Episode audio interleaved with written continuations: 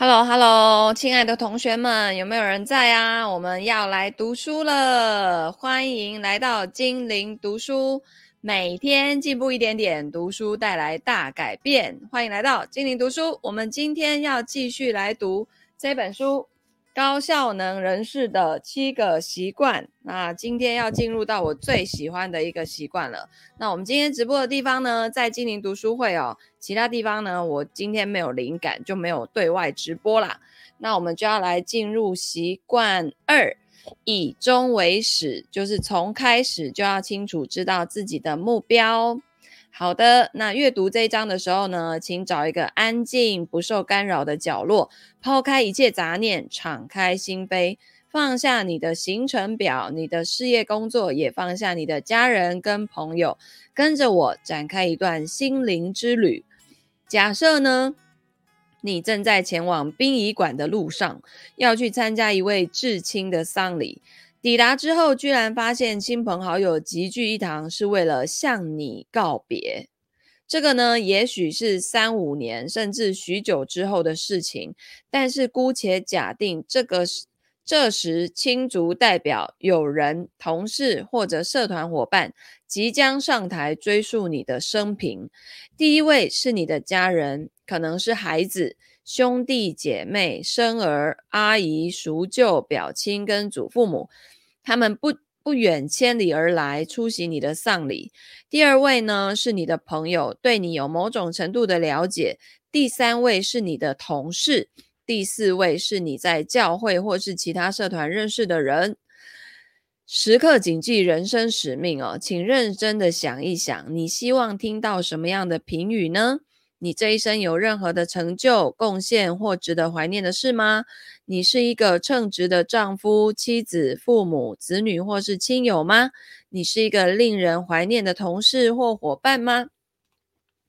诶，你知道有些人哦，就是离开这个世界啊，反而对大家都是一种解脱。诶，就嗯，我们现在就要开始来想想，以终为始哦。作者的那个终点的终，就人生的终点，我觉得这个超酷的，好吗？好，请大致记下你的感受，这个有助于了解本章，也就是习惯二，以终为始。如果你认真在脑中想象这些景象，就等于是短暂的触及你，触及了你深层而基本的价值。并且与你影响范围的内在信仰架构进行了初步的接触。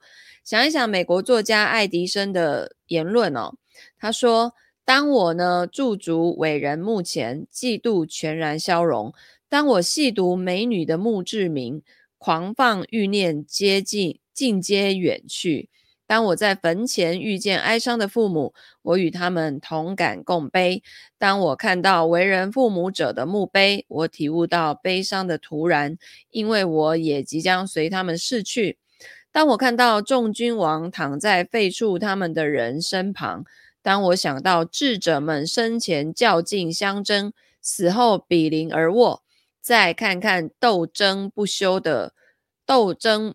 呃，再看看争斗不休而使世界分裂的圣贤，我对人类那一些微不足道的党同伐异感到哀伤与震惊。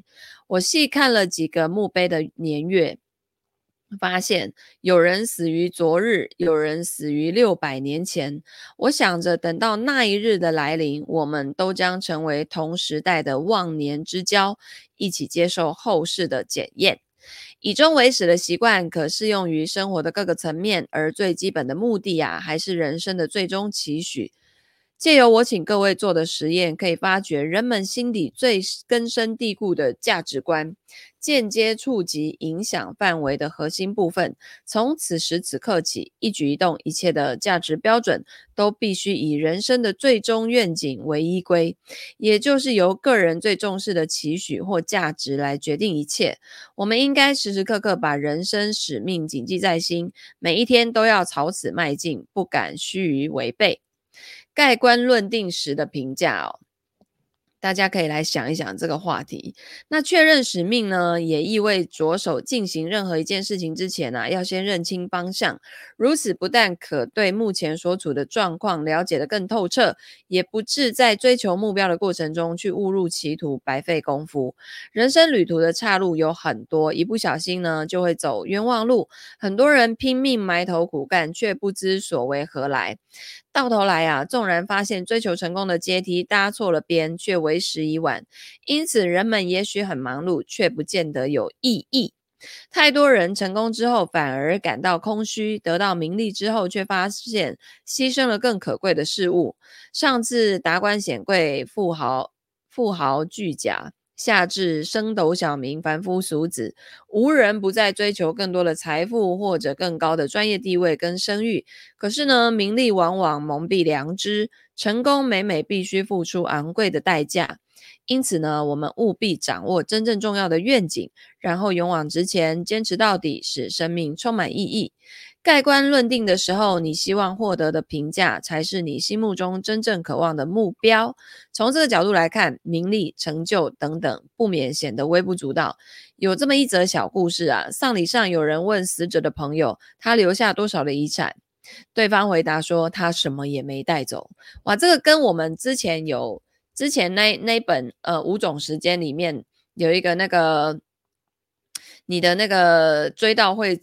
追悼会策划的那个方向是一致的嘛，对不对？就是在你的丧礼，你希望大家是怎么样评价你的？然后你到那个时候，你希望你这一生当中做了一些什么样有意义的事情？很多人呢，一开始的愿望都是什么升官发财呀、考上好学校啊、呃，年薪破千万啊等等的。可是到到了那样子的时间点，大家反而会是呃，希望我这辈子有多花时间好好陪伴我的家人。多希望我这辈子有呃，我可以多花时间在帮助更多人。就对于那些很比较世俗上的目标，反而到那个时间点是没有人在写的。好，所以这个就是每个人。时间都是有限的嘛，对不对？这一天终将会到来啊，只是不知道什么时候而已。好，那谋定而后动，以终为始的利润基础在于每一件事情都是经由两次创造过程。我们做任何事啊，都是先在心中构思，然后付诸实现。正因为如此，认定使命才显得如此重要。以盖房子为例，在拿起工具敲下第一根钉子之前，你要先有详尽的设计图。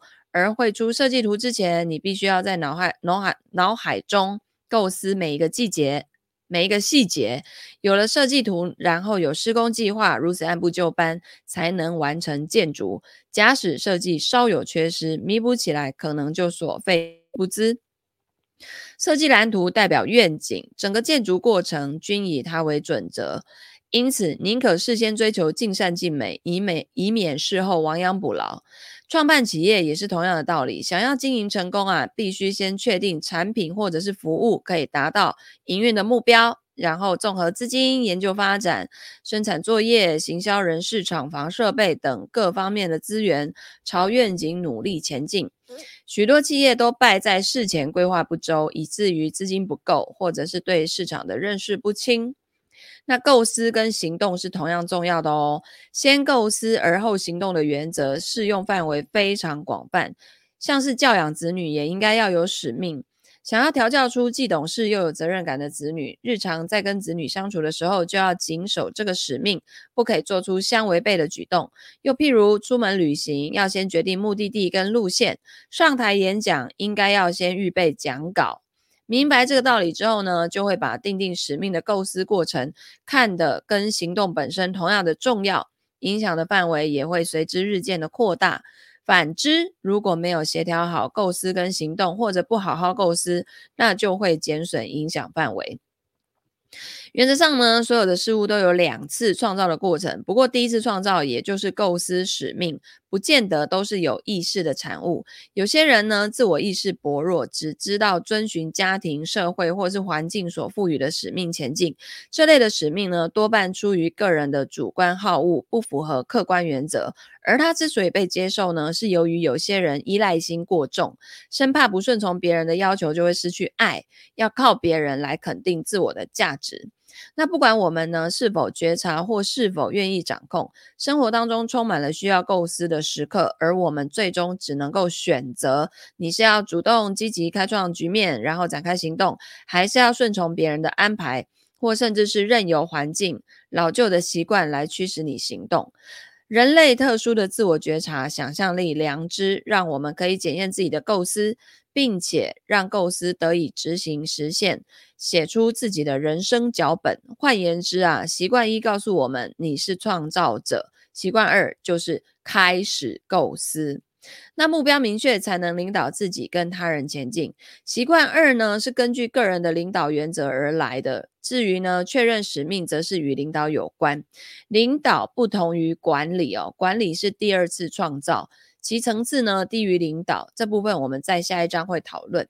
那领导跟管理的差异就有如思想跟行为，管理是有效的把事情做好，领导呢则是确定所做的事情是否正确。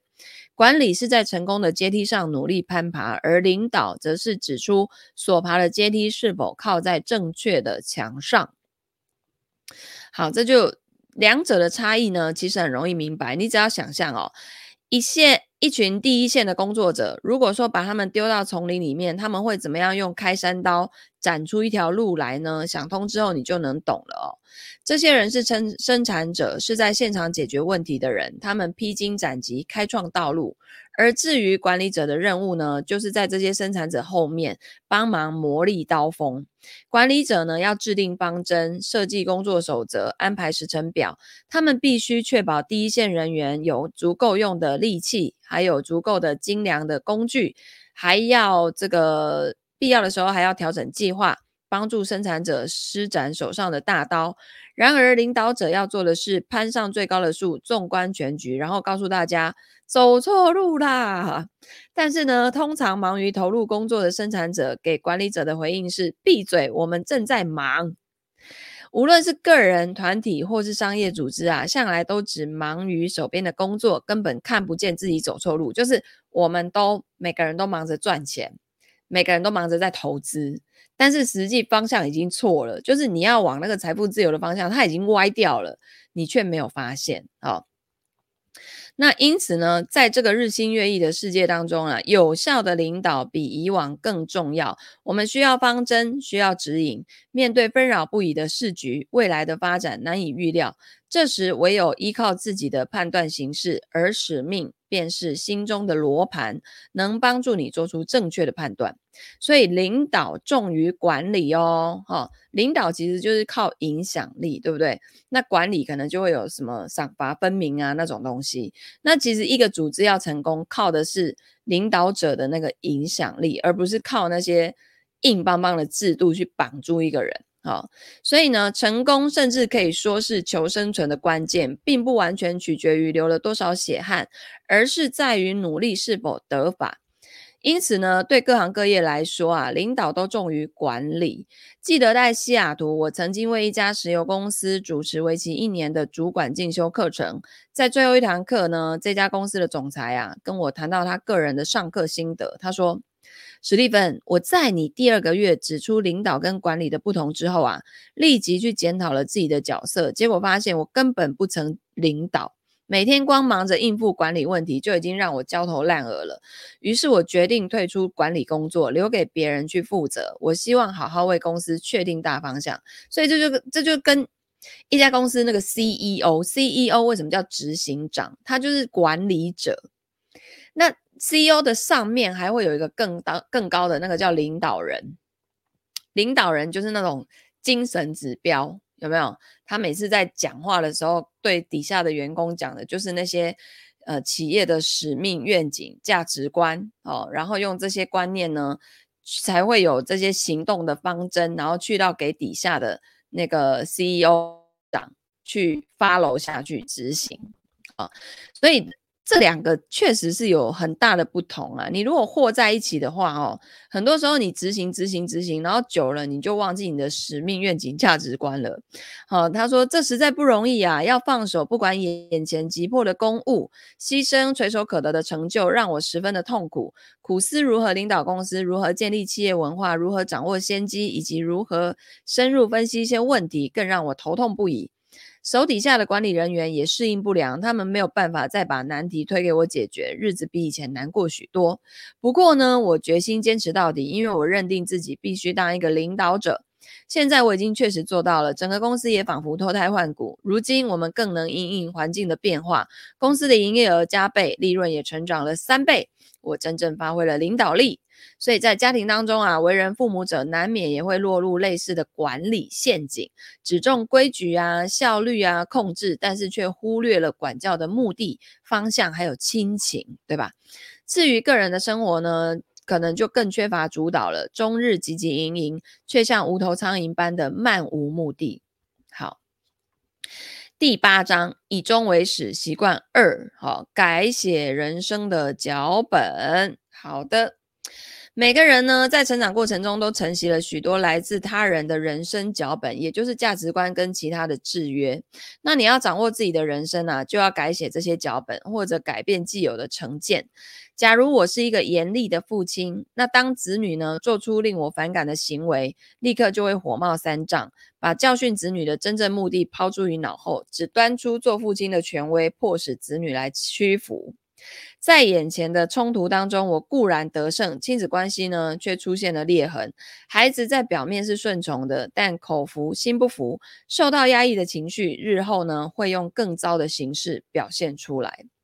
好，排除不合宜的价值感跟制约，让我们再回到前面提到的实验哦。在我的丧礼上啊，子女齐聚一堂，表达孝思，我期望他们个个都很有教养，满怀对父亲的爱。而不是只有记得跟父亲起冲突的创痛，我但愿他们心中充满往日美好的回忆，记得跟老爸他们，呃，记得老爸曾经跟他们同甘共苦过。我之所以有这些期望，是因为我重视子女，爱护子女，以当他们的父亲为荣。但是在实际生活当中，我却不一定时时会牢记这些哦。表面上呢，对孩子的态度并不能真正反映我心底的情感，因为繁杂的事物扰乱了我的方向。好在呢，这个缺点并非无法克服哦。我可以排除外来不合宜的价值观跟其他的制约，借由建立自己的价值观跟方向，跟对生命的负责，来改写人生脚本，让自己的人生真正符合己意。于是乎，日常生活一旦出现困难或者挑战，我就可以根据个人的价值观来决定因应之道。所以这里很重要哦，作者叫你写下你的生命宪法，宪法就不可以违宪嘛，哈。确立人生愿景最有效的方法就是认定自己的人生哲学或基本信念，然后写一份人生使命宣言。宣言中呢，要包括自我的期许，还有基本的价值观。至于内容，往往因人而异。举例来说，我有一个朋友的人生信条如下：家庭第一，借重宗教的力量，绝不放弃诚信原则，没有听取正反双方的意见，不奏下断语，诚恳但立场坚定，有备无患，态度积极，保持幽默，别怕犯错。怕的是不能汲取教训，协助属下成功，多请教别人，珍惜现在。那如果是一位希望兼顾家庭跟事业的妇女，那她的使命感跟她的个人的宪法就完全不一样了。譬如说，会是我要兼顾事业跟家庭，因为两者对我来说都很重要。家庭就是平安、祥和、幸福的地方。我要以智慧来创造整洁、温馨的环境，并且教导子女有爱心、进取、充满愉欢愉，培养他们发挥长才，珍惜民主社会的权利跟自由，善尽社会一份子的责任，主动积极追求人生目标，避免养成恶恶习，不断改进自己。金钱是人的奴隶，而非主人。我要追求经济独立，量入为出，并且定期储蓄或投资一部分的收入。我愿意贡献金钱还有才智，改善他人的生活。人生使命宣言呢、是行为处事的根本大法，它就像一国的宪法，不管世事如何的改变，环境多么的艰难，它依然不为所动。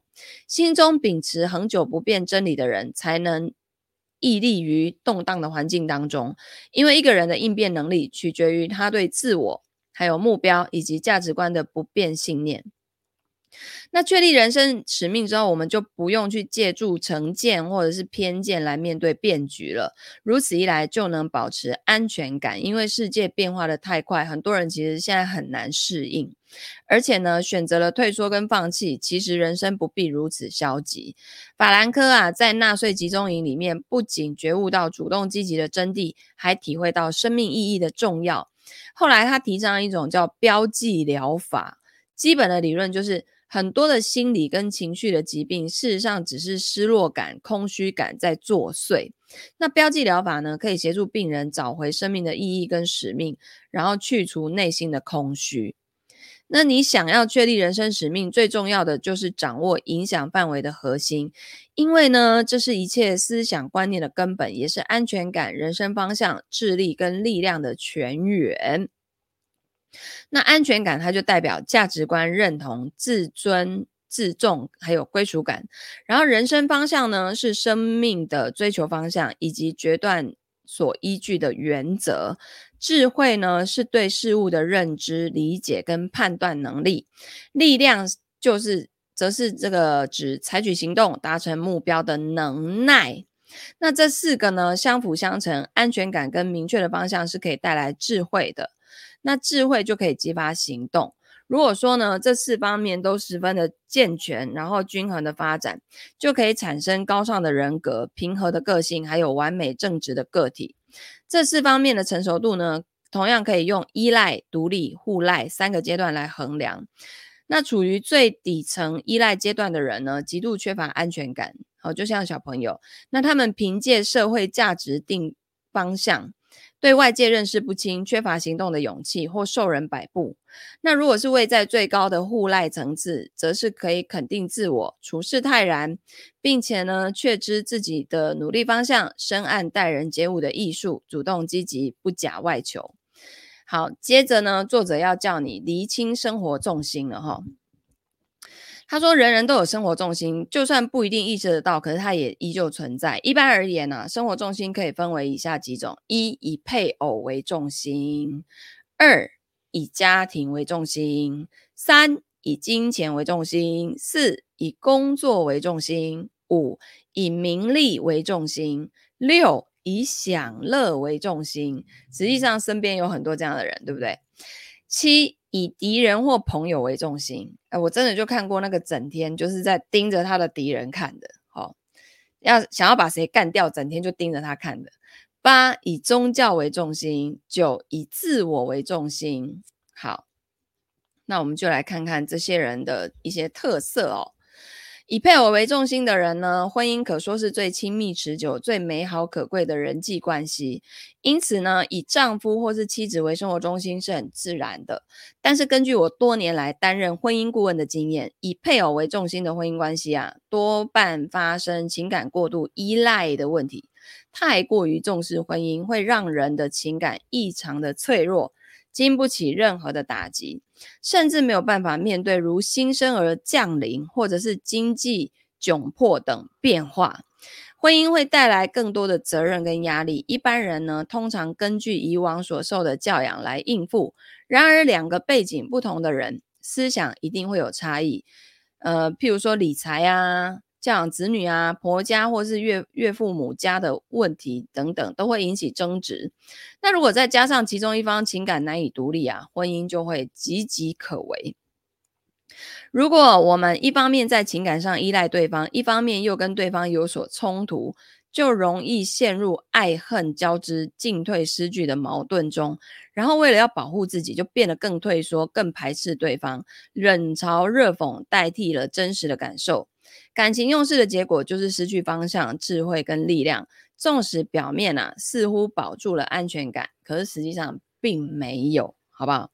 就是太依赖对方了，然后很害怕失去，所以呢，为了保护自己又更退缩，就就完全会做相反的事情就对了哈。好，第二，以家庭为重心，以家庭为重的现象也很很普遍，然后也很理所当然嘛。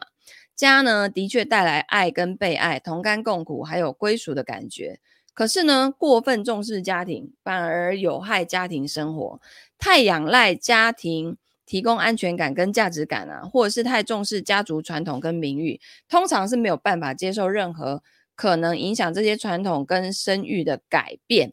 以家庭为重的父母，没有办法为子女真正的幸福着想。他们的爱往往是有条件的，比方说，你就是要传宗接代。你怎么可以是同性恋？你怎么可以不生小孩？等等之类，你怎么可以不生男生？就是一定要生到男生为止，所以才会古时候出现那个家里有七仙女的哦，通常往往是为了要生男生，对吗？好，结果呢，若非导致子女更为依赖，就是变得很叛逆哦，就是有一种就是啊，没关系啊，反正你什么都帮我决定啦，就这样啊，你说了算，对吧？然后有一种就是，我才不要跟你一样，我就是不要照你讲的做。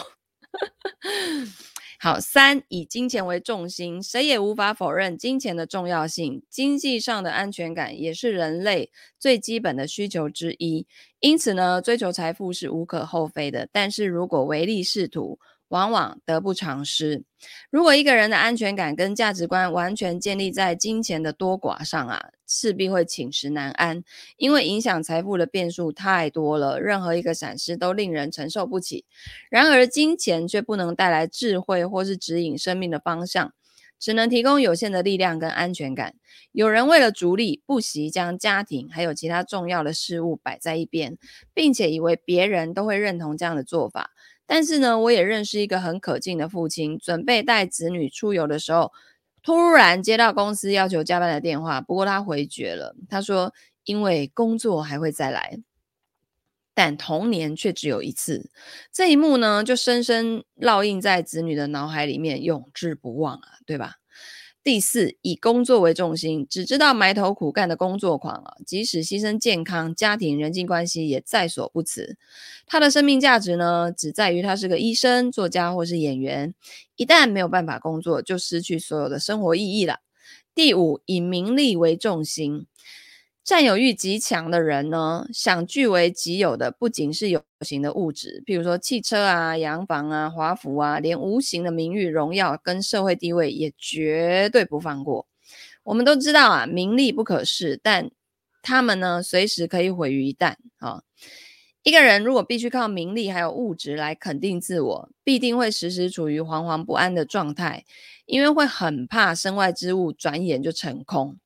当他们面对条件比自己更好的人，便相形见绌；见到略逊一筹的人，又趾高气扬。如此一来，自我的价值就会起伏不定，永无宁日。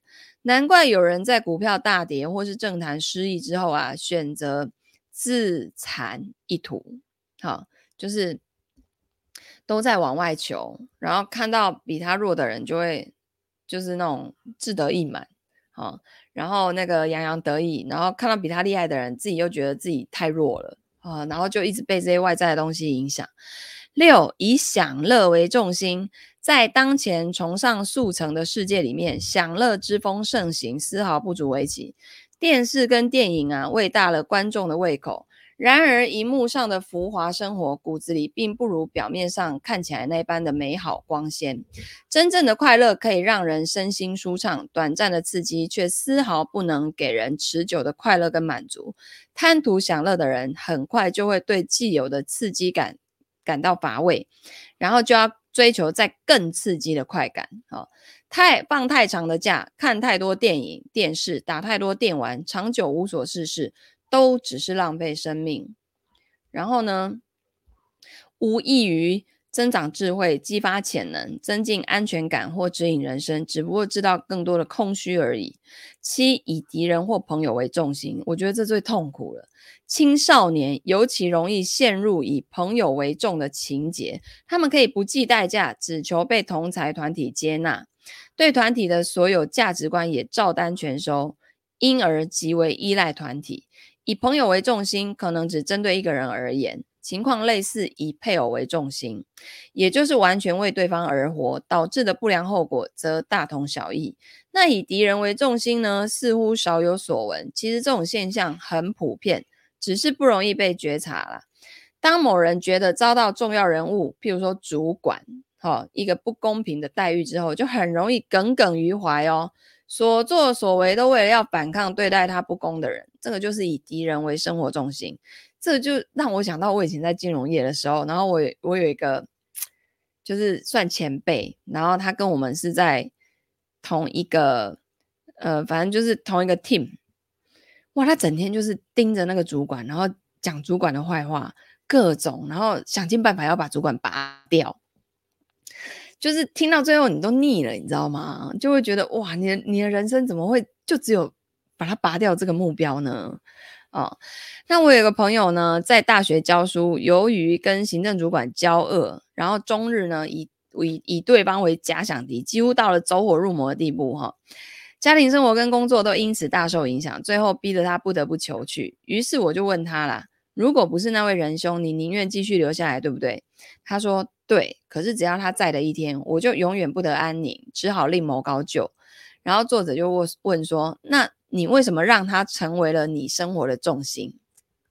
然后他那个朋友就被这个问题镇住了，他矢口否认。哦，但我分析道理，说明他咎由自取。朋友起先只承认行政主管的确对他影响很大，但认为错在对方。最后呢，经过我不断的开导，他才承认自己也应该要负一部分的责任。有些离婚的人呢，仍仍然念念不忘对前夫前妻的深仇大恨哦，你听到的都是他们对我怎样怎样的不好。那有些已经成年的子女，仍然为父母当年的忽视、偏心或者责骂而愤愤不平。这个也都是以敌人为重心，不管是敌是友，这类人呐、啊，宁愿被自己的好恶牵着鼻子走。第八。以宗教为重心，有的人对宗教活动极为热衷，以至于把俗世间更迫切的问题抛诸于脑后，恰与其信仰背道而驰。反之呢，有人虽然不如此热衷，甚或没有宗教信仰，言行却更合乎宗教劝人向善的宗旨。有些人他他们的这个很热衷参与宗教活动，实际上是一种逃避，因为他觉得在那样的状态。在那样的亲近的感觉，有希望的感觉，有一个可以寄托的对象是很好的。那他可能不愿意去面对他现在生活的难题。好、他觉得，诶，是不是往外求，然后佛祖就会让我的经济情况变好？实际上不是的嘛，对不对？好，九。以自我为重心，时下最常见的啊，恐怕就是以自我为中心的人啦。他们最明显的特征就是自私自利。然而呢，市面上盛行的个人成功术，无一不以个人为中心哦，标榜只取不给。殊不知，狭隘的自我中心观会让人缺乏安全感、人生方向，也不会有智慧跟行动力量。唯有为造福人群、无私奉献而追求自我成长，才能在这四方面有所长进。一般而言，我们都是以上某几种形态的混合体，随外在情势的不同而有所调整。此一时可能以朋友为重，彼一时或许又变成以配偶为重心。生活的重心啊，如此摇摆不定，情绪上难免会起起落落，一会儿意气风发，一会呢又觉得很废很丧。一会又斗志高昂，一会呢又落魄消沉，所以最理想的状况还是要建立明确固定的生活重心，让人生更平顺、更和谐。那所谓正确的生活重心，应该是以原则为依归啊。原则呢是更久不变，那历久弥新的，不像其他重心依恃的是善变的人或物。所以原则值得信赖，可以更可以增加安全感。同时，它是理智而非感情用事的，能带给你虽千万人吾往矣的信心。配偶也许会跟你离婚，再亲密的朋友也可能离你而去。可是原则助人披荆斩棘，克服人生，也教人处顺境而不迷失方向。原则使人冷静，发挥智慧，正确的判断，让我们不为外力所动，勇往直前。好，那坚定不移就能看见该走的路哦。如果你以原则为生活重心，可说是统合了其他重心而自成一格啊。我们呢，且举实例来说明哦。生活重心不同，产生的观念也就不同。现在呢，假设你已经买好票，然后准备晚上要跟另外一半一起去欣赏音乐会喽。那对方也很兴奋，也很期待。可是呢，突然间老板要你晚上加班，因为第二天有一个重要的会议。那对以家庭或配偶为重的人来说呢，当然就是优先考虑这个配偶的感受嘛。那你很可能就会委婉的拒绝老板，以免令配偶大失所望。即使为了保住工作而勉强留下来加班，心里也一定十分的不甘愿。一方面还要设法平息配偶的失望跟不满。那如果是金钱至上的人，会重视加班费。或者考虑到加班可以使老板在调薪的时候对我另眼相看，因此呢，就会理直气壮地告诉配偶自己要加班，也会理所当然地认为对方应该要谅解，因为经济的需求远超过一切。那对于工作狂来说啊，加班正中下怀，因为既可增加经验，又有更多表现的机会了，有利于晋升。于是不管需要与否，仍然自动延长加班时间哦，而且还自以为配偶会以此为荣哦。对爽约不会小题大做哦。那贪视名利的人哦，则为加班费所增加的购买力而兴奋，或认为加班对个人形象颇有助益，可借此赢得工作或牺牲奉献的美誉。那重视享乐的人呢，即使配偶并不介意加班，仍然会放下工作给他去音乐会，因为他觉得要慰劳自己比较重要。好，那再来。看重朋友的人，则会根据是否有朋友同行或其他工作伙伴是否也也要加班来做决定。那以敌人为念的人，会乐于留下来，因为这可能是打击对手的良机。在对方悠哉悠哉的时候拼命工作，正足足以证明你对公司的贡献更受更胜一筹。热衷宗教的人会衡量共同加班的人有没有信仰同一个宗教，或者音乐会的演奏是否为宗教音乐等因素来决定取舍。那再来自我中心的人，他就只会关心加班或者是去音乐会哪一个对个人的好处比较大。而注重原则的人会保持冷静客观的态度，不受情绪或其他因素的干扰，然后从整体的角度通盘的去考量，包括。工作的需要、家庭的需要、其他相关的因素，还有不同的决定可能造成的结果，经过深思熟虑才会做出正确的选择。不管呢，最后选择去音乐会还是去加班，都不足为奇，因为拥有其他生活重心的人也是两者择一。只不过基本上呢，拥有原则的人所做的选择会有以下几个特点：第一个，这是主动而非被动的决定，这是我选择的，我决定的，我不是被逼的。啊，第二，这是经过通盘考虑所得的结论，而不是一时冲动。啊，第三，根据原则所做的决定，能够提高自我的价值，为了报复他人而决定加班，跟真心为企业的福祉着想而加班，结果虽然是一样的，但意义却完全不同。此外呢，如果平日跟老板还有妻子建立良好的互赖关系啊，此时不难向他们解释如此决定的原因，并且也会获得体谅。那你可以心安理得，无所牵挂。